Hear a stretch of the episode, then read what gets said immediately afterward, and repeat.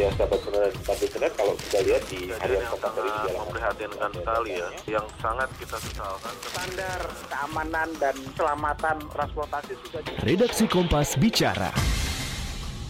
Selamat pagi sahabat Sonora Network dan juga Smart Listener. Sudah waktunya kita kembali dengan redaksi Kompas bicara dan kali ini sudah terhubung dengan wakil pemimpin redaksi Kompas Mbak Ninu Pambudi. Selamat pagi, apa kabar? Pagi, apa kabar Mbak Didi? Baik, sehat Mbak? Sehat, Alhamdulillah. Baik, dan kemudian di uh, headline Kompas hari ini ada berita mengenai kontestasi di Pileg yang diprediksi kian ketat. Ada menteri yang nyalon, kemudian ada yang pindah-pindah partai. Seperti apa Kompas menyerotinya, Mbak? Eh, ya ini eh, kita melihatnya bahwa eh, apa namanya nama figur-figur publik ini, jadi para menteri dan mantan menteri ini eh, ada juga eh, Johan Budi ya bekas juru bicara eh, KPK yang sekarang jadi juru jubirnya presiden. Itu eh, semua nyalek itu memang kelihatannya mereka apa menjadi vote getter gitu ya. Jadi untuk menarik suara gitu karena memang kontestasinya tahun ini oh, tahun depan itu lebih ketat dari tahun 2014 eh, oh, karena dengan jumlah dapilnya juga bertambah eh, dari. Jam, jum- eh, dapilnya eh, bertambah menjadi 80 eh, dari 77 daerah pemilihan. Kemudian kursi yang diperebutkan juga bertambah 15 kursi menjadi 575 dan memang calegnya yang berebut juga jadi tambah banyak nih dari 6.607 menjadi 8.401. Jadi memang eh, karena eh, persaingannya semakin ketat ya kelihatannya eh, sejumlah partai ini memerlukan figur-figur yang apa yang dikenal masyarakat gitu ya kan. Dan ya ini juga menggambarkan bahwa masyarakat kita mungkin memang eh, masih ma- mengandalkan figur gitu ya. Dan eh, nggak salah juga sih kalau misalnya menteri gitu kan mereka sudah tahu lah menteri ini kerjanya gimana gimana. Eh, cuman kan masyarakat masih belum bisa bedain antara eh, bahwa menteri bisa bekerja begitu ya memang ada kapasitasnya dia juga tetapi juga ada fasilitas dari negara juga. Nah yang kemudian juga eh, apa namanya itu juga barangkali menggambarkan bahwa partai tidak belum bisa bekerja dari mem- apa eh, kan selama lima tahun tuh harusnya eh, para anggota DPR atau partai itu kan terus apa bekerja lah di masyarakat gitu ya Iya. untuk eh, mengenalkan dan meyakinkan masyarakat. Nah kalau itu berjalan mestinya sih eh, ketergantungan pada figur-figur publik itu nggak terlalu kuat ya. Eh, tapi ya mungkin ini proses proses lah ya. Mudah-mudahan sih ke depan kualitas demokrasi kita makin baik gitu ya. Ketika eh, ra- masyarakat itu juga memilih berdasarkan program ber- berdasarkan eh, eh, rekam jejak eh, sosok-sosok yang akan dipilih begitu ya. Dan mereka yang benar-benar bekerja di bawah bekerja bersama masyarakat. Karena kan anggota DPR adalah untuk eh, mewakili kepentingan masyarakat ya eh, eh, menyuarakan apalah me- menyelesaikan kesulitan-kesulitan mereka memperbaiki ke- apa kesejahteraan mereka dan sebagainya. Mhm. Ini seperti apa mekanisme cuti dari eh, menteri yang mau nyalek misalnya atau gubernur yang mau nyalek atau seperti apa ini, Mbak? Kalau gubernur yang mau nyalek itu memang dia harus mengundurkan diri karena memang itu aturan di Undang-Undang Nomor 7 tahun 2017 tentang pemilu. Hanya kalau menteri ini tidak diatur di dalam undang-undang tersebut sehingga akhirnya mereka nggak perlu mengundurkan diri. eh, tapi eh, ada ada etika lah ya ketika dia sebagai pejabat publik ya jangan kampanye untuk ininya untuk apa namanya untuk dirinya atau partainya gitu Iya. karena kan toh itu dana masyarakat jadi akhirnya diatur eh, oleh apa sekretaris kabinet itu eh, seperti yang sebelumnya juga eh, cuti pada akhir pekan dan tidak boleh menggunakan fasilitas eh, negara lah gitu. Jadi harus pakai eh, fasili- apa dana sendiri lah kira-kira begitu. Jadi ya memang nggak diatur. Jadi menteri-menterinya tetap boleh tidak usah mengundurkan diri ya eh, tapi ketika berkampanye tidak boleh menggunakan fasilitas publik dan ya mestinya sih kalau dia seorang menteri nggak boleh mengaku apa menyebut-nyebut oh ini keberhasilan saya loh menteri ini ini ini ini gitu. Kan itu kan eh, keberhasilan itu keberhasilan bersama ya. Maksudnya eh, ada ada ada ada banyak ada banyak faktor lah yang sebagian besar pasti ada pengaruh dari negara juga gitu sehingga eh, nggak tidak tidak tidak tidak fair lah ya, tidak adil atau kalau Mhm. diklaim-klaim hanya keberhasilan di si menteri itu sendiri atau partai politiknya gitu. Mhm, baik. Beralih ke berita lain masih di halaman satu kemarin juga Kompas memuat tentang eh, penurunan angka kemiskinan tapi eh, agak melambat yang eh, hari ini dibahas diperkirakan juga ada kinerja ekspor yang turut berkontribusi. Seperti apa Kompas menyorotinya, Mbak? Eh, ini terutama karena kan sektor perdesaan ya di daerah perdesaan kemiskinan itu yang lebih banyak dan lebih dalam dan lebih parah gitu ya. Eh, jadi memang terutama eh, ko- apa ekspor komoditas Mhm. dan yang turun itu kan harga karet dan sawit ya tahun lalu Mhm. gitu sehingga itu di- apa namanya ikut mempengaruhi lah pendapatan masyarakat gitu nah memang eh, apa namanya fokusnya pemerintah barangkali juga harus di apa diperbaiki gitu ya eh, daripada dia hanya meningkatkan produksi produksi saja Mhm. eh, bagaimana kalau masyarakat itu juga dilibatkan dalam eh, proses nilai tambahnya gitu. Jadi jangan cuman eh, menanam kemudian panen karena memang di mana-mana kalau hanya di on farm itu nilai tambahnya rendah sekali dan nilai tambah tertinggi justru adanya di off farm ketika eh, produk itu diolah menjadi eh, apa namanya ya entah kalau minyak sawit eh, kalau sawit ya jadi CPO atau mungkin nanti jadi berbagai produk lainnya mulai dari sabun, dari minyak pelumas dan minyak bahan bakar dan sebagainya. Nah, itu nilai tambah tertingginya memang ada di sana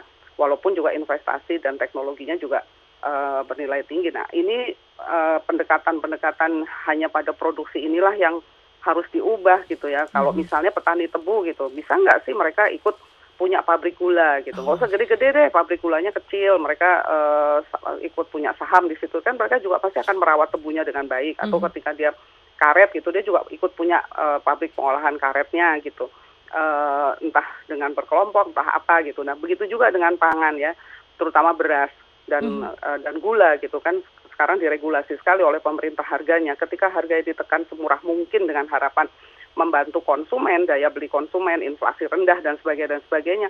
Itu eh, akibatnya harga yang murah itu menekan pada harga petani. Ya petani masih berproduksi sepanjang dia masih bisa eh, memproduksi, tapi dia tidak melakukan investasi, investasi teknologi, investasi apa eh, barang misalnya dia beli traktor atau apa gitu sulit Mhm. untuk melakukan itu sehingga kan kita lihat juga petani di Jawa itu eh, menua mereka akhirnya keluar dari pertanian tapi keluar dari pertanian akhirnya jadi kuli di kota begitu ya jadi Mhm. pekerja-pekerja bangunan begitu jadi bukan sesuatu pekerjaan yang bernilai tambah lebih baik gitu ya berkua- lebih berkualitas gitu Mhm. atau mereka menjadi wirausaha gitu kan enggak gitu nah jadi mungkin cara pendekatannya yang eh, sudah waktunya barangkali pemerintah eh, memikirkan lagi me- me- me- mengkaji ulang dengan sungguh-sungguh gitu apalagi kan ini akan ada kabinet baru lah ya mulai tahun depan nah ini kabinet siapa pun nanti yang sebagai eh, yang ber, ber- apa memerintah nanti harus me- me- me- me- melihat lagi paradigma pembangunannya kalau dia ingin menurunkan jumlah orang miskin dengan cepat begitu. Mhm. Dan alih-alih hanya fokus kepada subsidi, langkah apa eh, lagi sih Mbak yang seharusnya di kebijakan diberikan pemerintah?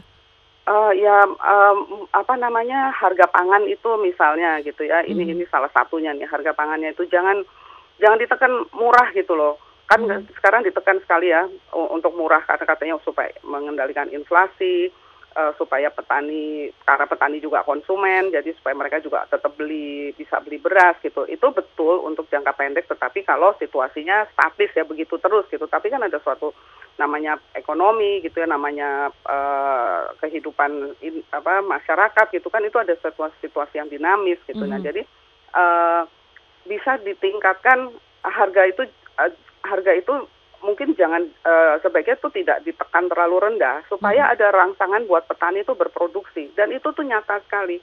Begitu harganya bagus mereka tuh bersemangat kok buat berproduksi akan mencoba segala cara supaya produksinya dia lebih baik hasilnya lebih baik dan eh, dengan dengan cara itu dia mendapat penghasilan lebih baik. Terus akhirnya apa? Kalau produksi banyak kan itu ini supply dan demand ya. Kalau Mhm. supply-nya banyak pasti kan harga akan ter- terkendali gitu loh. Ini kan harga naik dan sebagainya. Itu kalau nggak ada supply gitu nggak ada pasokan Nah, kalau petani ter- tergerak untuk berproduksi dengan apa? Dengan eh, karena ada rangsangan harga baik ya dia akan eh, berproduksi baik. Nah bagaimana caranya? Ya pasti harus ada kredit di perdesaan yang bisa diakses dengan mudah eh, pupuk yang baik, ada penelitian pertanian, eh, perta- per- per- karena di desa nih hidupnya kan banyak kan dari pertanian ya, Iya. pertanian dan hasil pengolahannya gitu. Nah, itu kalau semuanya ada risetnya, ada penelitiannya, semuanya itu dikerjakan eh, bersama-sama, eh, itu eh, apa namanya eh, akan akan akan bisa menolong, akan lebih sustain ya, akan lebih berkelanjutan gitu loh, Mhm. dan nggak nggak terus menerus menjadi apa eh, beban dengan subsidi eh, subsidi langsung, subsidi apa beras dan sebagainya gitu. Itu ap- mudah-mudahan sih eh, kalau itu semuanya diorkestrasi dengan baik, dikoordinasikan dengan baik, kemiskinannya bisa turun cepat. Gitu. Mhm. Dan bagaimana dengan pembangunan pusat ekonomi baru, Mbak, supaya nggak terfokus hanya di Jawa saja seperti itu? Oh ya itu itu itu juga juga harus sih.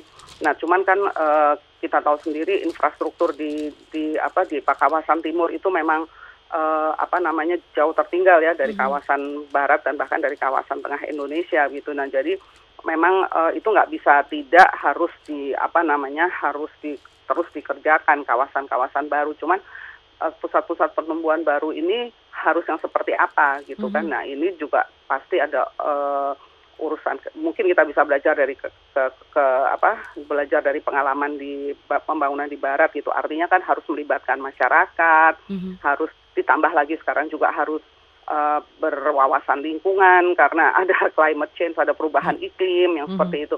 Nah terus eh, siapa juga yang mau melakukan investasi di sana gitu kan? Kalau misalnya mengundang swasta apakah swasta juga bisa baga- bagaimana swasta bisa dilibatkan mengajak masyarakat setempat? Nah ini kan juga ada dana desa dana desa itu bisa dipakai untuk apa namanya ikut mempercepat lah ya pembangunan eh, apa di- mendinamisasi ekonomi desa gitu. Mhm.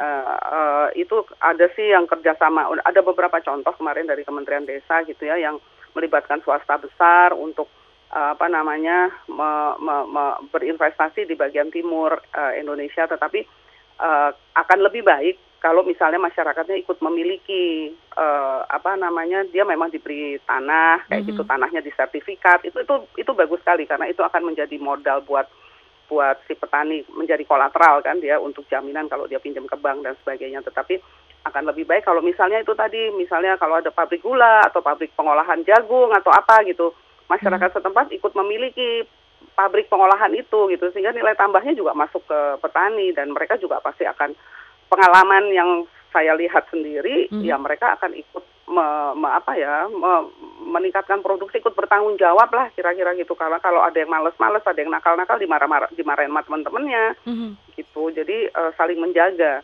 Mhm. Baik, beralih ke halaman 25 Asian Games sebentar lagi dan sudah tampak eh, juga keriaan-keriaan terutama untuk menyambut ap- eh, kirap obor Asian Games 2018. Seperti apa Kompas menyorotinya, Mbak?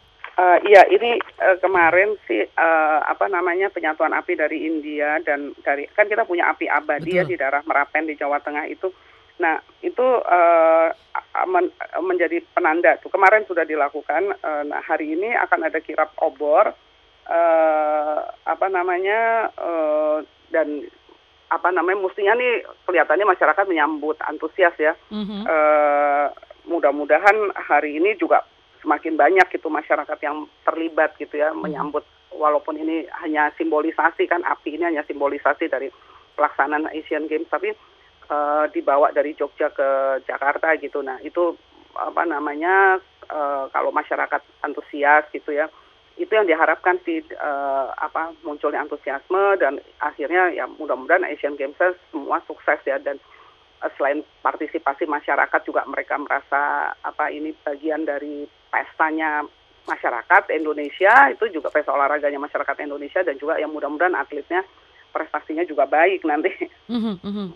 Dan mudah-mudahan Hmm. juga ini bisa menyatukan negara-negara di Asia tujuannya seperti Iya itu ya, betul Mbak ya. betul betul. Ini pagi ini ini akan pengambilan api di Merapen dilakukan pagi ini. Mhm. Tiba ke Semarang eh apa nama apanya eh untuk di, nanti dibawa ke Candi Prambanan Mhm. kemudian eh diba- apa disatukan dengan api Asian Games dari New Delhi jadi acaranya eh, penyaputuannya tuh hari ini gitu kemarin tuh apinya datang Mhm. dan hari ini eh, rencananya akan disatukan gitu di apa di Candi Prambanan. Mhm. Agak kepikiran bawa di pesawat gimana ya itu Mbak? Karena kan ngerokok aja nggak boleh. Nah itu dia, nggak tahu. Baik, baik. Terima kasih Akan banyak. keliling Indonesia. Iya. Iya makanya. Terima kasih banyak waktunya pagi hari ini Kalau nggak salah, kalau nggak salah nih jalannya jalan kaki ini. Hah? Jalan Masa kaki. Mbak? Nggak. Iya jalan kaki. Oh ya ampun, jadi dioper-oper gitu ya Mbak ya? Iya. Baiklah kalau begitu. Terima kasih banyak waktunya pagi hari ini Mbak Nino Pamudi. Selamat Sampai- beraktivitas kembali. Selamat pagi. Itu dia Mbak Nino Pambudi selaku wakil pemimpin redaksi Kompas di redaksi Kompas bicara pagi hari ini. Untuk berita-berita selanjutnya Anda bisa dapatkan di harian Kompas yang terbit hari ini dan juga update-nya silahkan mampir di kompas.id.